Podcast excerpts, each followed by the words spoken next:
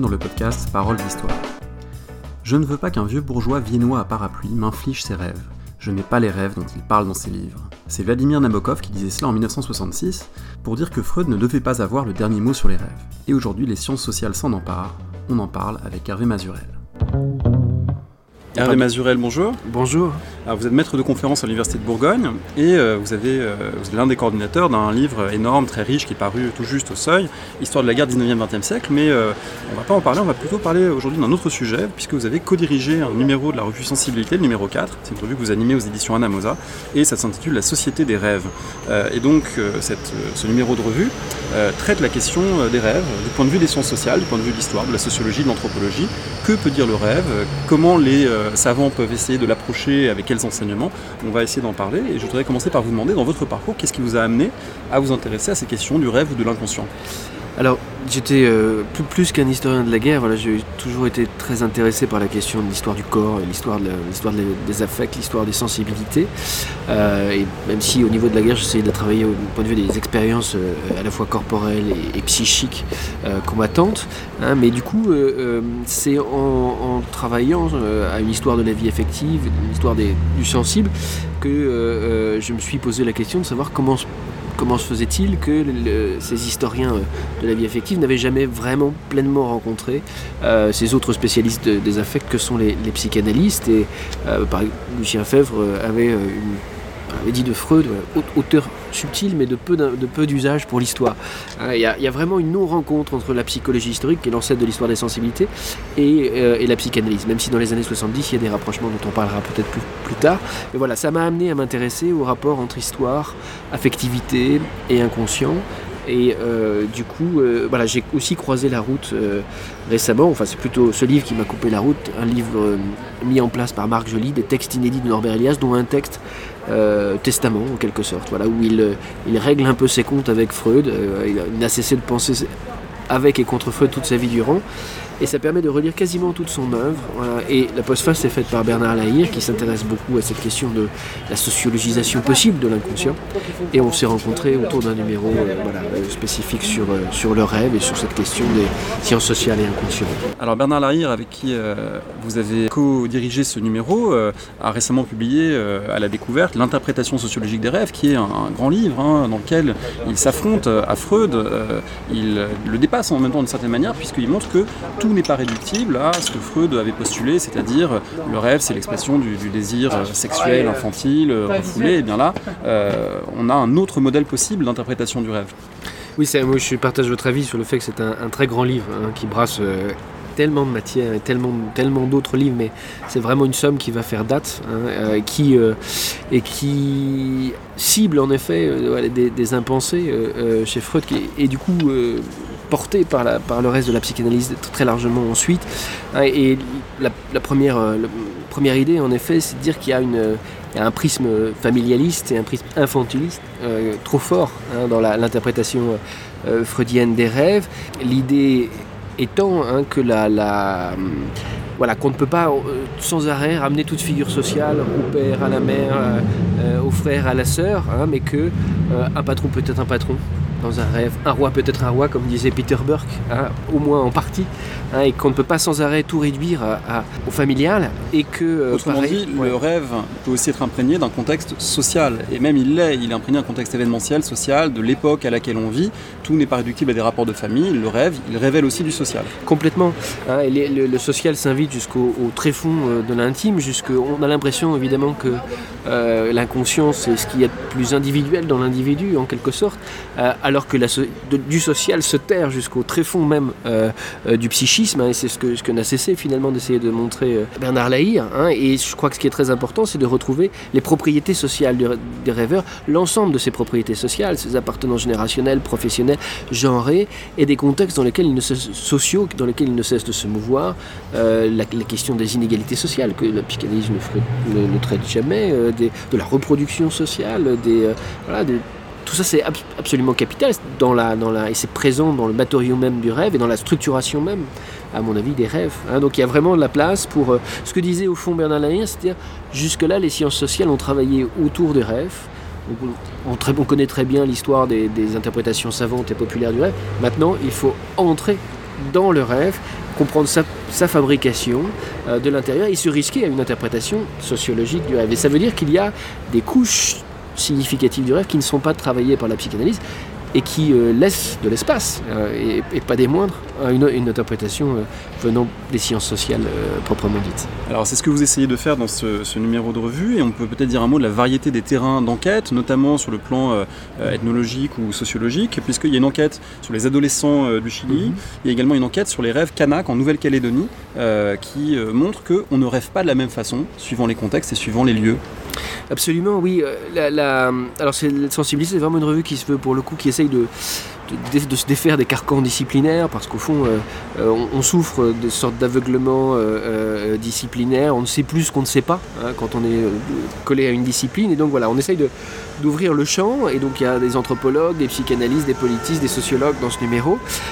Et, et ce qui est très intéressant d'ailleurs dans, dans cette association entre Laurent Jean-Pierre, qui est un politiste et un sociologue français, avec deux psychanalystes chiliens, pour euh, essayer de, faire converger une approche à la fois sociologique et psychanalytique des rêves des adolescents chiliens. C'est une grande enquête qu'il mène en ce moment et il nous présente ici le, le- le protocole d'enquête, le protocole de recherche, la méthode qu'il décide d'employer. Il interviewe euh, énormément d'adolescents à, Santiago et, alentour.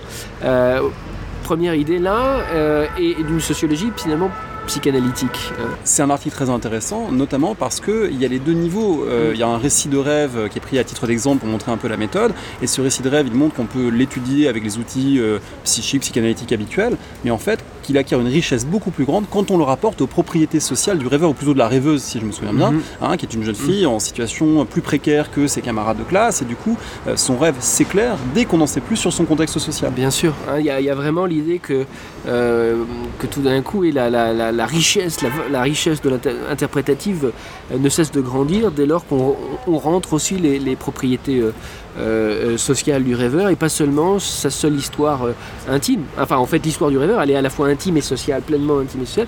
Il faut en déployer tout l'arc en quelque sorte. Et, et, euh, et je trouve que c'est assez réussi, même si évidemment, là, malheureusement, le cas est un peu court pour qu'on pour qu'on puisse prendre pleine conscience de la, de la, des possibles de, de, de, de- ce travail interprétatif. Mais voilà, l'enquête est en cours et, et ils ont une matière empirique, je crois, assez large.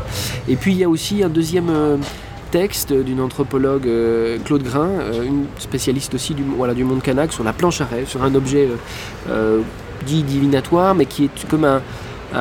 qui est censé, une la, la planche à rêve dans le, dans le monde kanak est censée susciter le rêve et la communication entre les ancêtres et les contemporains, le rêve étant le lieu où les ancêtres s'expriment auprès des courants, viennent les prévenir. Souvent, là, on est vraiment dans le rêve comme prémonition de l'avenir, comme présage en quelque sorte, viennent les prévenir de, situations problématiques, de maladies éventuelles qui pourraient leur advenir, et en même temps leur fournir les, moyens d'une pharmacopée en quelque sorte pour, euh, euh, pour endiguer le- les maux à venir en quelque sorte. hein. Et donc c'est vraiment un, déplacement vers un, vers un autre, un- autre univers culturel, euh, une autre manière, la façon dont la culture finalement imprime l'onirique. Hein, et la fonction sociale du rêve qui est ici très différente euh, du monde européen euh, post-freudien en quelque sorte. Et alors un dernier cas qui m'a beaucoup frappé hors du territoire proprement historien, euh, c'est celui très étonnant de, Dion McGregor, qui était un, Américain, un, Californien je crois, dont euh, les rêves, alors sont vraiment des rêves, peut-être qu'on va en parler, en tout cas les, délires verbaux pendant son sommeil ont été enregistrés par euh, celui qui partageait son habitation, parlait pendant son sommeil, donc ça s'appelle un somniloque, hein, on apprend ça en lisant ce numéro, et ce somniloque, pendant des années, dans les années 60, il a été enregistré. Je propose d'écouter un extrait, et puis vous allez ensuite nous expliquer un peu comment ça fonctionne. Pick one of those. That's it. Trees. Twelve trees. That's your name then. Helen Twelve Trees. Oh, uh, that's it. That's it. It's gotta be that. It's gotta be that. I'm sorry, we can't change it again. We decided this was the only way. Okay. Okay. Uh, all right, all right. You'll be a big star. I know. I yeah. It's got to. It, it's got to catch on. The public will love it. The public will love it. We'll make a million. We'll make a million. Yes. Very good. Euh, c'est un personnage, c'est quelque chose qui enfin, totalement fa- fascinant à mes yeux. Euh, C'était un parolier euh, qui, a rêvé de faire carrière à Broadway, puis finalement qui n'y est pas euh, vraiment parvenu, et, qui, dans des situations très difficiles financièrement, qui dormait à droite à gauche, et qui à un moment dort avec son colocataire, qui est sans doute aussi son, compagnon, et celui-là, Mike Barr, je crois, décide de, découvre qu'il est somniloque et l'enregistre pendant 7 ans. Il y a 17 heures de bande, euh, voilà, de, de cette banque de rêves en quelque sorte. Et, euh, et ce qui est ce qui, voilà, ce qui est fou, c'est qu'on dit souvent que, au fond, les rêves n'existent pas, il n'existe que les récits de rêves. On ne les appréhende jamais directement, on les appréhende toujours a posteriori, Au réveil. euh, au réveil.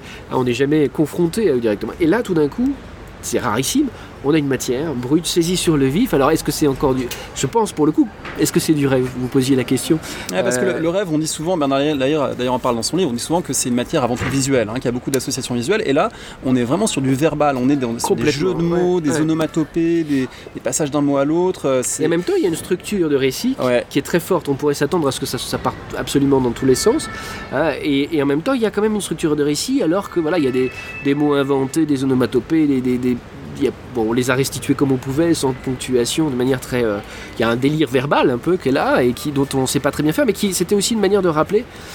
euh, voilà que les rêves c'est des matériaux extrêmement bruts là où il y a en plus euh, une matière assez inqui- enfin pour le coup inquiétante hein. la conscience c'est pas politiquement correct enfin il y a vraiment la- des rêves de meurtre des rêves de viol Oui, c'est euh, d'ailleurs. une ville de nains, contrairement, euh, contrairement à ce que- ce qu'écrivait Freud, c'est ce que montrait bien Bernard Lahire, il n'y a pas de censure. Ouais. A- C'est le, le moment où on se parle le plus frontalement et du coup des choses euh, improbables, indicibles euh, à l'état de veille deviennent dissibles. Oui, oui, oui, là, là, là c'est vraiment, on voit affleurer on le fond de l'inconscient de manière totalement inouïe de cet inconscient-là, de cette personne-là, euh, qui par ailleurs était assez névrotique, avait un certain nombre de, difficultés euh, euh, psychiques. hein, mais c'est un, matériau fascinant dont se sont emparés deux euh, ethnologues réalisateurs, Lucien Castin-Taylor et Verena Paravel, qui sont euh, des anthropologues et en même temps voilà, des réalisateurs qui sont assez, qui sont assez connus dans le monde de, de la réalisation et de l'art contemporain et qui ont fait un film autour de, de ce personnage, euh,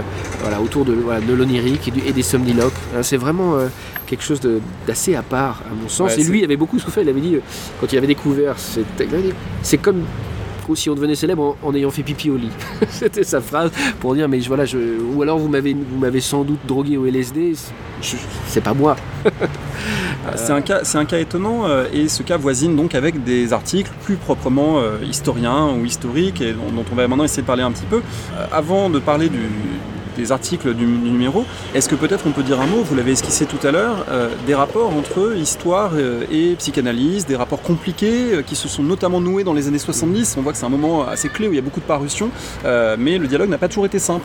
Absolument, il y a, vraiment un moment, mais c'est le cas aux États-Unis, en Angleterre ou en France, c'est vraiment les, la fin des années 60 et, les années 70, une tentative de rapprochement entre histoire et psychanalyse. La psychanalyse était souvent utilisée par les historiens un peu dans, dans les, les zones les plus obscures, celles qu'on n'arrivait pas à interpréter, euh, la sorcellerie, euh, le carnaval, les violences extrêmes. Quand on savait plus, on se disait bon, il y a un savoir supposé savant sur ces, les, les hystéries de conversion, des choses comme ça. hein, c'est la psychanalyse. Et donc on C'est ce que disait euh, le roi Ladurie, la, la révolte des camisards, une névrose de conversion. Absolument. hein, et dans, les paysans du Languedoc, hein, l'usage de la psychanalyse est très présent, par exemple. On en retrouve aussi un peu chez Delumeau, mais bon, c'est surtout euh, euh, en France euh, le roi Ladurie, Alain Besançon, hein, qui est un peu le, le Alors, fer de lance de l'histoire psychanalytique. 1974, hein, l'histoire psychanalytique.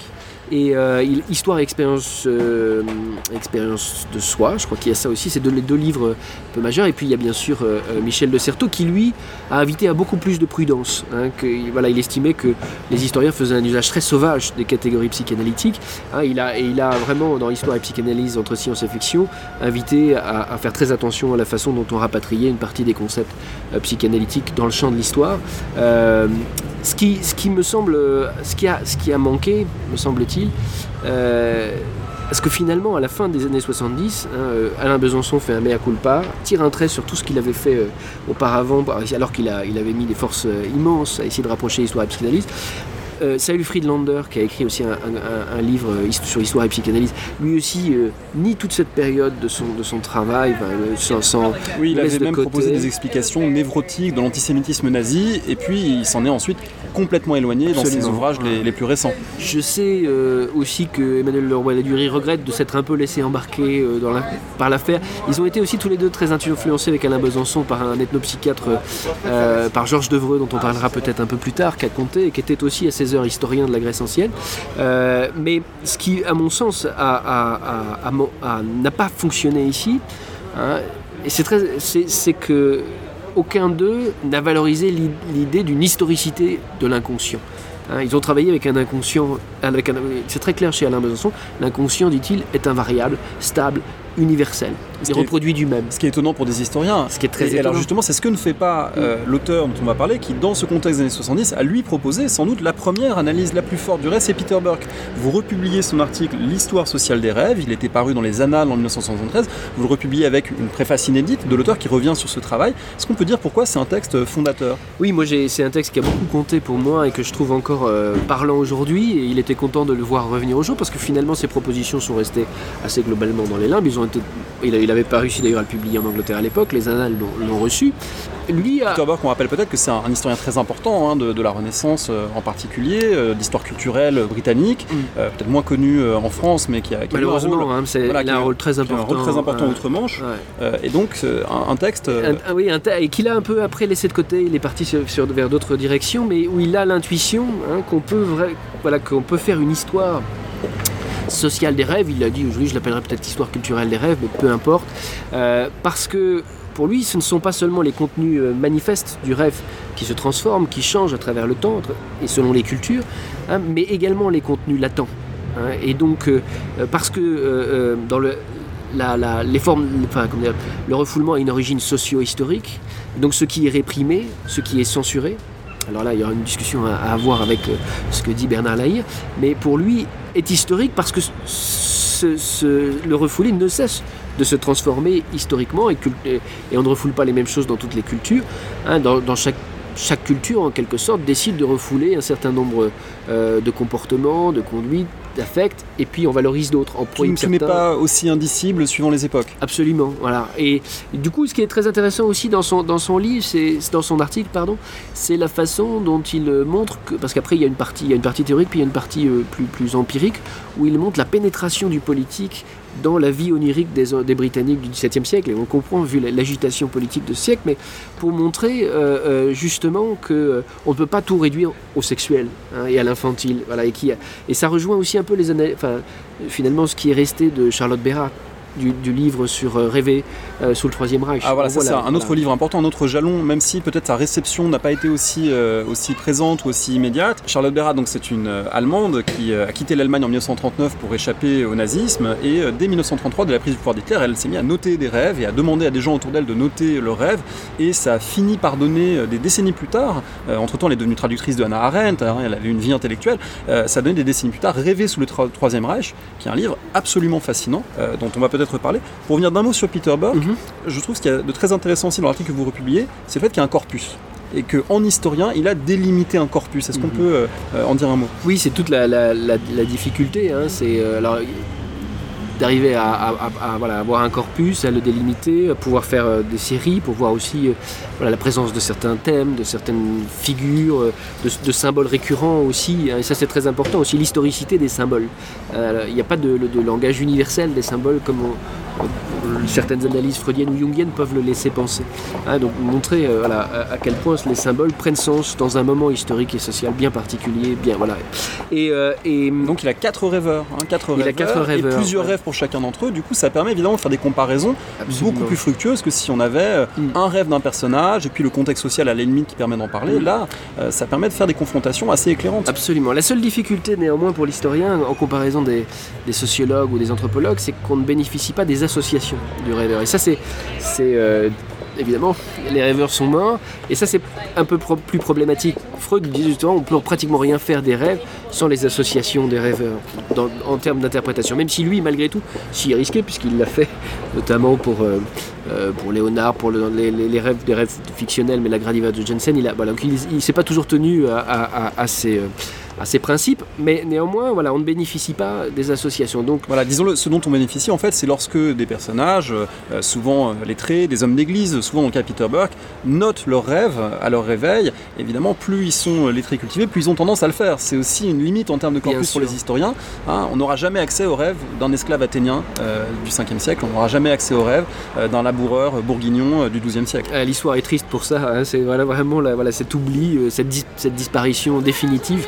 hein, on aura toujours accès aux rêves des élites.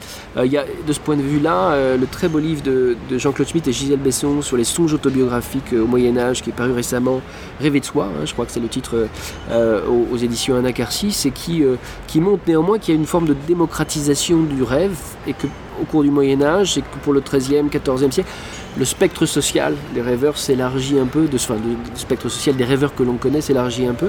Ah, ils ont livré euh, un nombre assez important hein, de rêves autobiographiques médiévaux à la, sagacité des, historiens médiévistes pour se risquer euh, euh, un peu sur cette matière-là. Alors ils sont d'ailleurs interviewés dans, dans ce numéro de revue, Jean-Claude Schmitt et Gisèle Besson. Et puis dans cette interview, on lit d'ailleurs une proposition qui est une proposition intéressante. Est-ce que le rêve peut nous enseigner quelque chose sur le processus d'individuation hein? Est-ce que finalement on ne se met pas à rêver, peut-être d'ailleurs au cours du Moyen Âge, euh, parce que l'individu, le sujet, se constitue comme tel et se constitue comme sujet rêvant? Bien sûr, mais je- ça je trouve que c'est les pistes les plus intéressantes peut-être du numéro. hein. c'est la, voilà, la, façon dont, la subjectivité euh, est travaillée par l'histoire et donc comment se vivre comme sujet.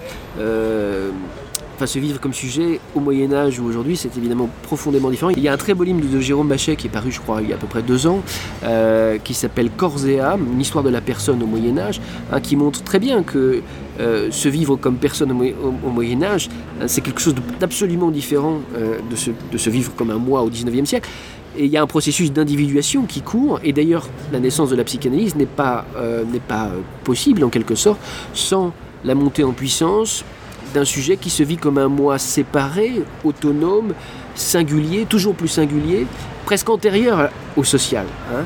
alors que le sujet médiéval se vit bien davantage euh, dans son appartenance euh, euh, sociale, euh, À l'Église. à l'église, hein, se- ne se vit pas comme un moi autonome et séparé. Et aujourd'hui, voilà, on est dans une telle culture du, du- du- enfin le narcissisme, mais c'est le, narcissisme contemporain qu'avait étudié Christopher Lack, c'est l'aboutissement d'un très long processus d'individuation hein, que nous continuons de perpétuer. Mais du coup, ça pose vraiment la question de savoir jusqu'où on peut utiliser les outils de la psychanalyse inventés à la fin du 19e siècle à partir d'un certain rapport à, l'individu qui n'est pas du tout celui euh, euh, du Moyen-Âge ou de l'Antiquité. Donc toute une partie des- des outils fabriqués par la psychanalyse sont difficilement transposables quand on étudie des sujets euh, de société bien plus anciennes. On signale au passage que c'est des questions qu'avait aussi posé Jacques Le Goff. On a cité Jean-Claude Schmitt, mais Jacques Le Goff lui-même avait euh, entrepris une première enquête hein, sur ce terrain des rêves. Alors, un autre terrain qui est aussi abordé dans ce numéro d'une grande richesse, c'est le terrain colonial. Et vous Mhm. publiez euh, un article de l'historien Eric Lindstrom, Rêver dans l'Empire britannique, qui lui-même s'appuie en fait sur une enquête menée dans les années 20 par un anthropologue. Alors, est-ce qu'on peut dire un petit mot de, de ce terrain très particulier aussi Un anthropologue britannique qui, a- qui collecte des rêves indigènes à des fins finalement de, consolidation impériale Complètement, c'est un terrain qu'on a trouvé fascinant avec Bernard Layer et puis ceux qui ont participé au numéro, on n'avait- pas connaissance au préalable. Euh, Eric Lindström a, a mis la main sur une grande collecte euh, de rêves euh, lancée par un anthropologue qui s'appelait Charles Seligman, qui, enseignait à, la London School of Economics, qui se, faisait payer euh, ses enquêtes en fournissant des, clés, des outils aux administrateurs coloniaux. Et il pensait, grâce à la psychanalyse, permettre à l'Empire britannique, à l'administration impériale britannique, de mieux contrôler ces sujets coloniaux hein, en leur donnant accès à leur vie nocturne. Et puis pour lui, c'était qu'il il était euh, très freudien au départ, c'était un moyen euh, de, euh, de prouver la validité universelle de la théorie freudienne. Et puis finalement, hein, il s'est rendu compte, à contact de toute cette matière, que bien souvent, ça ne fonctionnait pas, ça prenait l'eau. On dans certains, dans certains, certains endroits du monde, parce qu'il y a des rêves d'Asie, des rêves d'Océanie, des rêves d'Afrique, euh, les fameux stades euh, qui, mènent du petit enfant jusqu'à l'âge adulte, le stade oral, euh, anal et génital, on ne les trouve pas, que euh, la liberté sexuelle qu'on trouve dans certaines sociétés font que le refoulement du sexuel n'est pas véri- véritablement là, ce qui questionne la validité universelle du concept de libido ou du concept de refoulement. Bref, finalement, tout ça prend un peu l'eau. hein. et pourtant, il y tient. Charles Seligman, il essaye de faire tenir euh, la théorie. Après, il, voilà, il va davantage vers Jung, ça. Mais en fait, ce que disent ses rêves avant tout, ce que ce qu'explique très bien Eric Lindstrom, c'est que ce qu'on voit dans, cette collecte de rêves, c'est avant tout les blessures psychiques générées par la colonisation chez ces sujets, et puis des rêves de résistance qui sont là en puissance, des rêves de libération, des rêves de décolonisation, au fond, qui, qui sourdent, qui sourdent pardon, euh, en quelque sorte de, de, ces rêves. Et j'ai- c'est un article très court, mais que j'ai trouvé particulièrement suggestif. Alors ça pose malgré tout des, problèmes pour les historiens en termes d'administration de la preuve. Euh, Quand on travaille sur le rêve, comment on prouve, et puis peut-être aussi au-delà de la preuve, en termes d'apport aux enquêtes. Euh, Si on reprend le livre de Charlotte Berrat, il est à la fois fascinant, et en même temps on peut aussi se demander est-ce qu'on a besoin des cauchemars des gens qui vivaient sous le nazisme pour savoir qu'il y a une terreur nazie? Est-ce qu'on a besoin des cauchemars euh, des survivants de la Shoah? Il y a un article récemment paru dans 20e siècle sur les, les rêves comme source pour la Shoah, euh, bah, pour euh, savoir l'épouvante que suscitait l'extermination. Hein, quel est, quel est l'apport Mhm. spécifique peut-être de cette question du rêve par rapport aux enquêtes historiennes? Je crois qu'il y a une chose néanmoins qui, me paraît importante. Après tout, euh, on, fait toujours l'histoire des gens éveillés et que la part nocturne de nos existences n'ont bien souvent pas d'histoire et que dans un projet presque d'histoire euh, totalisante, hein, nous n'avons pas euh, pas de raison d'exclure a priori la vie nocturne. Ensuite, il me semble que évidemment, hein, il est très important de considérer que les rêves peuvent être un matériau historique, une source pour les historiens, mais à la dé- évidemment, euh, ne serait-ce que pas. En histoire culturelle, on considère souvent que tout est source, ne serait-ce que par l'un de ces aspects. Hein, évidemment, là, c'est comme avec les sources fictionnelles. hein, prudence historienne majeure vis-à-vis de. Les rêves ne sont jamais preuve de pratique. hein, il faut toujours se tenir à cette limite-là et y faire très attention. Néanmoins, ce, qui me semble très intéressant dans les rêves collectés par euh, Charlotte Berrat, c'est que il y a des rêves euh, où on voit des, enfin, où, où les gens rêvent que les murs de leur maison euh, s'effondrent, euh, qu'ils sont mis sur écoute euh, partout, et qu'ils sont souvent des rêves de, de conformisme social très Il n'y a, fort. il y a plus de privé, il n'y a plus d'intériorité, il n'y a plus de privé. Et, et il me semble qu'on on sent jamais mieux que dans ces rêves cette, cette abolition des frontières du privé et du public. Je pense que c'est l'apport principal de, et la façon dont à la fois la terreur gagne les individus, mais au fond comment cette terreur on la voit, on la voit. c'est à la fois les reflets de la terreur et les ils produisent de la terreur aussi ces récits de rêve. Je sais pas comment dire, mais ça me semble pas euh, un, gain totalement marginal. Je dis pas que, évidemment, hein, ça, n'exclut pas euh, euh, l'étude de, la terreur nazie sur des sources beaucoup plus solides, on va dire. hein, et et, et pas à dire que qu'il faut prêter une foi immense à, ces rêves, mais ils permettent de toucher des zones de, l'individu que d'autres sources ne permettent pas d'approcher. Donc a priori, je serais vraiment pour les. Voilà, ne, ne pas les exclure a priori, mais pour savoir apprendre à les travailler comme Et puis trouver des méthodes. des méthodes. Voilà, des. Et, et c'est évidemment très difficile. hein, et et- et on, on- c'est- on est là, euh, c'est un savoir conjectural, hein, indiciaire pour, dire comme, euh, pour le dire comme euh, Carlo Ginzburg. C'est, voilà, on n'est pas là euh, sur un terrain extrêmement ferme et solide euh, de l'enquête histo- historique. Vous-même, vous avez rencontré dans vos travaux des rêves de combattants philhellènes des années 1820. Est-ce que, euh, quand on combat aux côtés de Byron, dans la Grèce qui lutte pour son indépendance euh, des années 1820, est-ce qu'on rêve de Hoplite Euh, Est-ce qu'on rêve de Byzance? Alors c'est, j'ai pas le souvenir. L'enquête est un peu loin de moi maintenant, mais oui, ce qui m'a, ce qui m'a intéressé beaucoup euh, dans la, dans, l'affaire des fils Hélène, c'est la fantasmatique à l'œuvre. C'est vrai que j'ai pas eu accès à des, rêves, à des récits de rêves. Euh, je réfléchis, mais, je n'en vois pas. hein. mais par contre, ce qui est incroyable, c'est la façon dont, euh, euh, au fond, la révolution grecque devient un événement imaginaire. Ces soldats qui s'engagent auprès des Grecs, ces volontaires qui s'engagent auprès des Grecs, projettent tellement sur ce conflit. Euh, évidemment, la, voilà, la, la- la- la régénération de la Grèce ancienne, euh, une dimension de croisade très forte, euh, la guerre de, de l'humanité contre la barbarie, etc., etc., qu'à la fin, l'événement est, est si déformé que quand ils arrivent sur place, ah, ils vivent un vrai, une vraie rupture de charme, une- Un- un choc cognitif. choc cognitif absolu, dont beaucoup sortent profondément traumatisés. hein. La désillusion est telle, hein, et l'amertume est telle, que beaucoup rentrent psychiquement euh, atteint, vraiment atteint. Hein. et, et, donc, c'est ceux-là du 19e qui avaient la, nostalgie qu'on étudie de plus en plus. C'est un très beau thème qu'a étudié Thomas Dodman dans un livre récent qui est paru aux États-Unis, qui devrait être traduit, je l'espère. Hein, c'est la nostalgie comme voilà, il, a travaillé sur des, soldats qui partaient en Afrique du Nord au moment de la conquête de l'Algérie, les années 1840-1850, et qui, et qui mouraient littéralement hein, de nostalgie, des soldats qui la plupart, pour la plupart venaient de régions un peu euh, perdues, des Alpes, euh, enclavées. Euh, enclavées, des régions enclavées, exactement c'est le terme, du massif central, des Pyrénées, et qui, et qui mouraient du mal du pays en quelque sorte. Ils ne supportaient pas d'être éloignés de leur vie, de leur communauté originelle, de la chaleur de leur vie, de leur communauté originelle.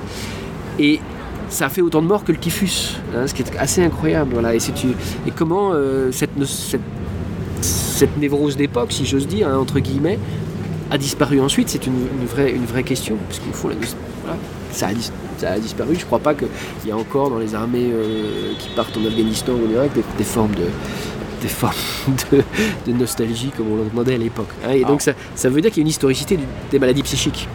Alors on voit qu'il y a beaucoup de thèmes hein, euh, qu'on pourra prolonger. Et d'ailleurs si vous faites un numéro dans Sensibilité un jour peut-être sur le paysage sonore, on sait que les historiens s'en emparent, eh bien on repensera cet épisode euh, qui était un peu perturbé par les bruits de la ville, mais ça fait partie du paysage sonore contemporain. Euh, on fait, absolument, mais on va y songer hein, parce qu'il y a tellement de choses à faire sur le paysage sonore. avec grand Alain plaisir. Corbin, à la suite d'Alain Corbin évidemment. Et avec vous. avec plaisir. Alors avant de terminer, peut-être que je peux vous demander un conseil de lecture, euh, euh, pas forcément d'ailleurs sur vos terrains, sur vos enquêtes, et même pas forcément en histoire. À chaque invité, on demande comme ça quelque chose qu'on voudrait conseiller. Alors là, ce qui me vient tout de suite à l'esprit, c'est que j'ai redécouvert au cours de ces enquêtes euh, la sociologie de Roger Bastide, et notamment un, livre qui s'appelle Le rêve, la transe, la folie, qui est introduit notamment par François Laplantine. Et, il l'avait lancé au début des années 70 des pistes assez incroyables aussi pour une sociologie du rêve, reprise pour partie mais pas complètement par Bernard Lahire. Et voilà, je crois qu'il disait justement Freud a personnalisé le rêve, il faudrait le resocialiser. Et d'une certaine manière, ce numéro essaye aussi de lui rendre hommage. Bah moi, je vais compléter avec un conseil, euh, cette fois artistique, puisque aux éditions euh, Citadel Masno, il y a un grand volume qui est paru sur le rêve dans l'art. donc, dans la série de ces volumes qu'on connaît qui sont magnifiques, le rêve dans l'art, je pense que ça pourra aussi prolonger la discussion d'aujourd'hui. Merci beaucoup. Merci beaucoup, André.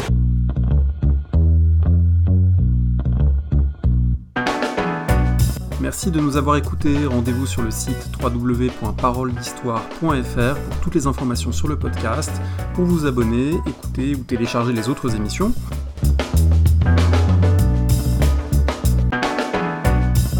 La discussion se poursuit aussi en ligne, notamment sur Twitter. Vous pouvez poser des questions at paroledist et à bientôt pour un prochain épisode.